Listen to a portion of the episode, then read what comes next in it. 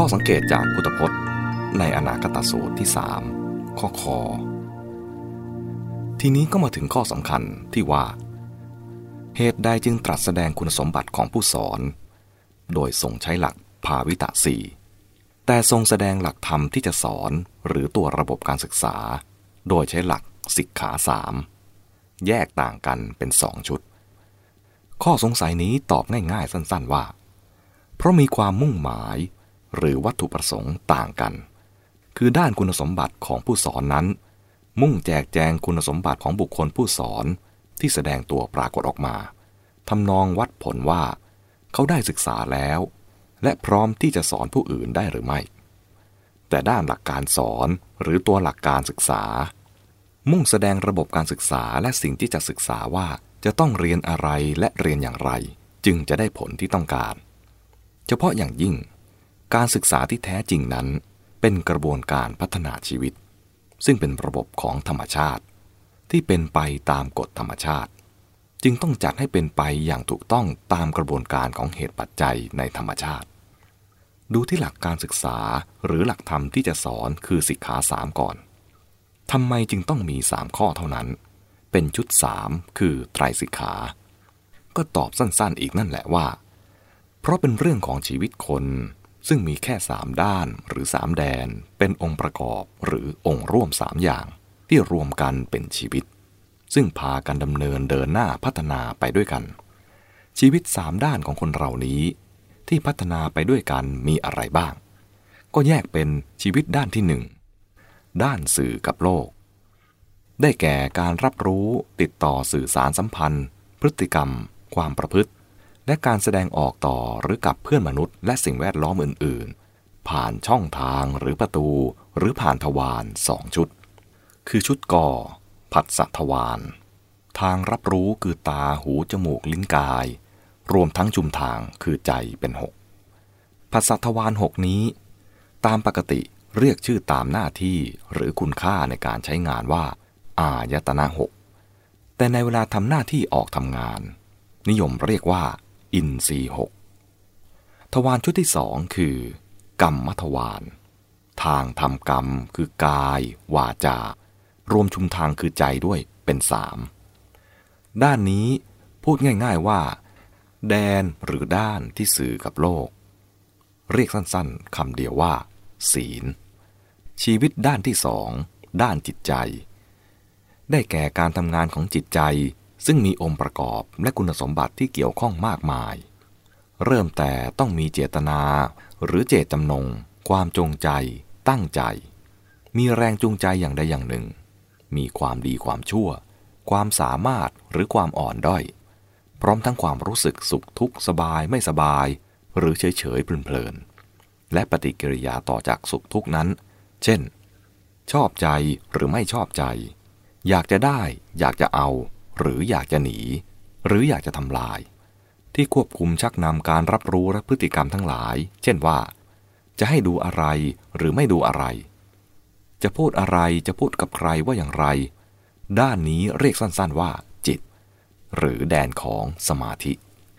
ชีวิตด้านที่สามด้านปัญญา ได้แก่ความรู้ความเข้าใจตั้งแต่สุตะ คือความรู้ที่ได้เรียนสดับ หรือข่าวสารข้อมูล จนถึงการพัฒนาทุกอย่างในจินตาวิสัยและญาณวิสัย เช่น แนวคิด ทิฏฐิ ความเชื่อถือ ทัศนคติ ค่านิยม ความยึดถือตามความรู้ความคิดความเข้าใจ แง่มุมในการมองในการพิจารณาอย่างใดอย่างหนึ่ง ด้านนี้เรียกสั้นๆ ตรงๆว่า ปัญญา องค์ประกอบของชีวิตสามด้านนี้ทำงานไปด้วยกัน ประสานกันไป และเป็นเหตุปัจจัยแก่กัน ไม่แยกต่างหากจากกัน ขออธิบายเพียงสั้นๆ พอให้เห็นเป็นแนว การสัมพันธ์กับโลกด้วยอินทรีย์ คือภาษาทวารและด้วยพฤติกรรมทางกายวาจา คือชีวิตด้านที่หนึ่งจะเป็นไปอย่างไร ก็ขึ้นต่อเจตนา ขึ้นต่อสภาพความรู้สึก ภาวะและคุณสมบัติต่างๆ ของจิตใจ คือขึ้นต่อชีวิตด้านที่สอง และทั้งหมดนั้น ทำได้เท่าที่ปัญญาชี้ช่องสองทางให้ รู้แค่ไหนก็คิดและทำได้แค่นั้น คือภายในขอบเขตของปัญญา คือชีวิตด้านที่สามความตั้งใจและความต้องการเป็นต้นของจิตใจ ต้องอาศัยการสื่อทางอินทรีย์ และพฤติกรรมกายวาจาเป็นเครื่องสนอง คือความตั้งใจและความต้องการเป็นต้นของชีวิตด้านที่สองต้องอาศัยชีวิตด้านที่หนึ่งต้องถูกกำหนด และจำกัดขอบเขต ตลอดจนปรับเปลี่ยน โดยความเชื่อถือ ความคิดเห็นและความรู้ความเข้าใจที่มีอยู่ และที่เพิ่มหรือเปลี่ยนไป คือถูกกำหนดและจำกัดขอบเขต ตลอดจนปรับเปลี่ยนโดยชีวิตด้านที่สามปัญญาจะทำงานและพัฒนาได้ดีหรือไม่ ต้องอาศัยอินทรีย์ เช่น ดู ฟัง อาศัยกายเคลื่อนไหว เช่น เดินไป จับจัดค้นเป็นต้น ใช้วาจาสื่อสารไถ่ถามตามทักษะเท่าที่มี คือชีวิตด้านที่สามจะทำงานและพัฒนาได้ดีหรือไม่ ก็ต้องอาศัยชีวิตด้านที่หนึ่งและต้องอาศัยภาวะและคุณสมบัติของจิตใจ เช่น ความสนใจ ใฝ่ใจ ความมีใจเข้มแข็งสู้ปัญหา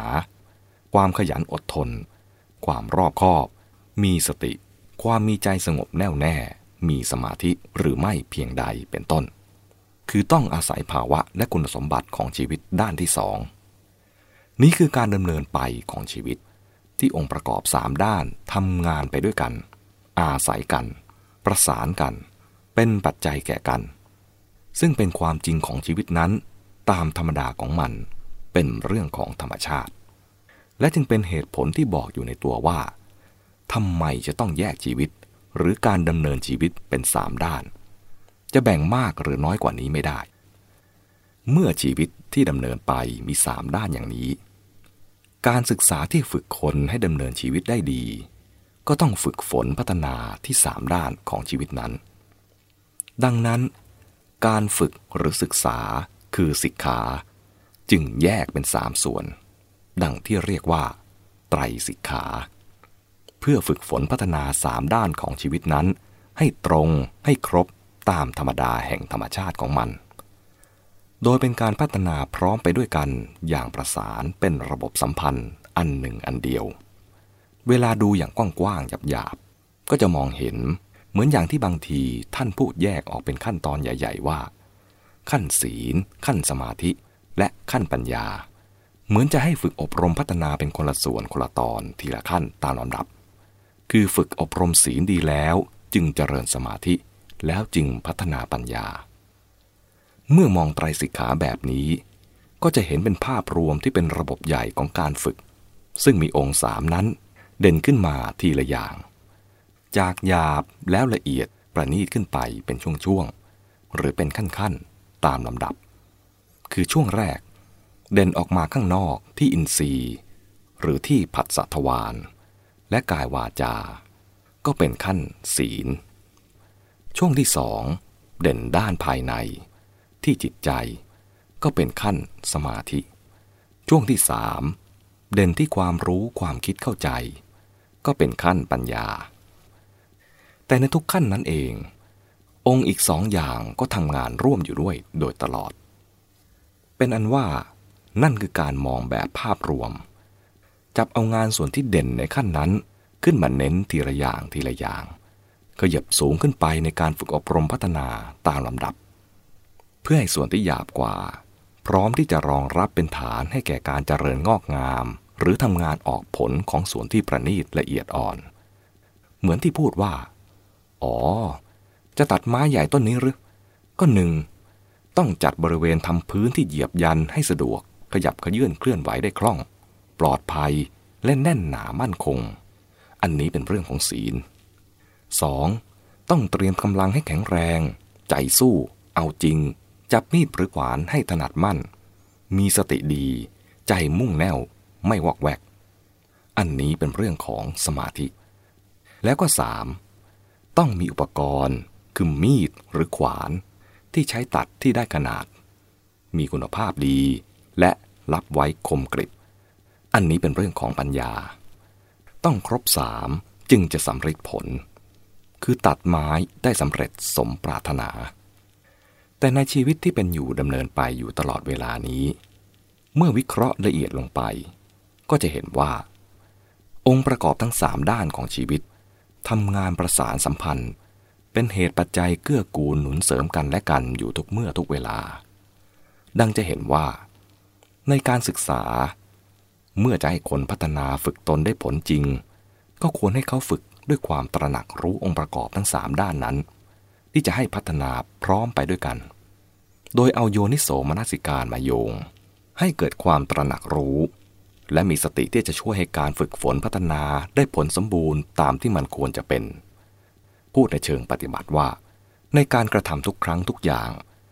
ไม่ว่าจะแสดงพฤติกรรมอะไร หรือมีกิจกรรมใด ๆ ก็ตาม เราสามารถฝึกฝนพัฒนาตน และสำรวจตรวจสอบตนเอง ตามหลักไตรสิกขานี้ ให้มีการศึกษาครบทั้งสามอย่าง ทั้งศีล สมาธิ และปัญญา พร้อมกันไปทุกครั้งทุกคราว คือ เมื่อทำอะไร ก็พิจารณาดูว่า พฤติกรรมหรือการกระทำของเราครั้งนี้ จะเป็นการเบียดเบียนทำให้เกิดความเดือดร้อนแก่ใครหรือไม่ จะก่อให้เกิดความเสื่อมโทรมเสียหายอะไรๆบ้างไหม หรือว่าเป็นไปเพื่อความเกื้อกูล ช่วยเหลือ ส่งเสริมและสร้างสรรค์ อันนี้เป็นเรื่องของศีล ในเวลาที่จะทำการนี้ จิตใจของเราเป็นอย่างไร เราทำด้วยจิตใจที่เห็นแก่ตัว มุ่งร้ายต่อใครทำด้วยความโลภโกรธหลงหรือไม่ หรือทำด้วยเมตตา มีความปรารถนาดีทำด้วยศรัทธา ทำด้วยสติ มีความเพียรมีความรับผิดชอบเป็นต้น และในขณะที่ทำสภาพจิตใจของเราเป็นอย่างไร เร่าร้อน กระวนกระวาย ขุ่นมัว เศร้าหมอง หรือว่ามีจิตใจที่สงบ ร่าเริง เบิกบาน เป็นสุข เอิบอิ่ม ผ่องใส อันนี้เป็นเรื่องของสมาธิ และเรื่องที่ทำครั้งนี้ เราทำด้วยความรู้ความเข้าใจชัดเจนดีแล้วหรือไม่ เรามองเห็นเหตุผล รู้เข้าใจหลักเกณฑ์และความมุ่งหมาย มองเห็นผลดีผลเสียที่อาจจะเกิดขึ้น และหนทางแก้ไขปรับปรุงพร้อมดีแล้วหรือไม่ อันนี้เป็นเรื่องของปัญญา ด้วยวิธีปฏิบัติอย่างนี้ คนที่ฉลาดจึงสามารถฝึกศึกษาพัฒนาตน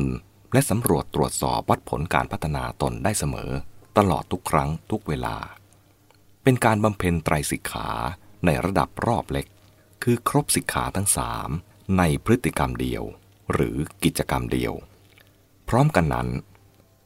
การศึกษาของไตรสิกขาในระดับขั้นตอนใหญ่ ก็ค่อยๆ พัฒนาขึ้นไปทีละส่วนอย่างเป็นไปเองด้วย ซึ่งเมื่อมองดูภายนอกก็เหมือนศึกษาไปตามลำดับทีละอย่างทีละขั้น โดยที่ในเวลาเดียวกันนั้น ไตรสิกขาในระดับรอบเล็กนี้ ก็จะช่วยให้การฝึกศึกษาไตรสิกขาในระดับขั้นตอนใหญ่ ยิ่งก้าวหน้าไปด้วยดีมากขึ้น ผู้ที่ศึกษาลึกลงไปในรายละเอียดของการปฏิบัติ ก็จะรู้ถึงหลักความจริงที่ว่า ในขณะแห่งการตรัสรู้ หรือในขณะบรรลุมรรคผลนิพพานนั้น องค์มรรคทั้งหมดที่จัดเป็นกลุ่ม คือศีล สมาธิ และปัญญานี้ จะพัฒนาบริบูรณ์และทำงานพร้อมเป็นหนึ่งเดียวกัน ในการกำจัดกิเลส และให้สำเร็จผล แต่จะไม่อธิบายรายละเอียดในที่นี้ ที่พูดมานี้คือสิกขาหรือการศึกษา ซึ่งเป็นระบบการพัฒนาชีวิตของมนุษย์ ตามเงื่อนไขแห่งความจริงของธรรมชาติ เป็นไปตามระบบความสัมพันธ์แห่งเหตุปัจจัยตามกฎธรรมดาของธรรมชาตินั้น ซึ่งชีวิตเป็นองค์รวมที่มีองค์ประกอบหรือองค์ร่วมสามอย่าง คือศีล จิต และปัญญา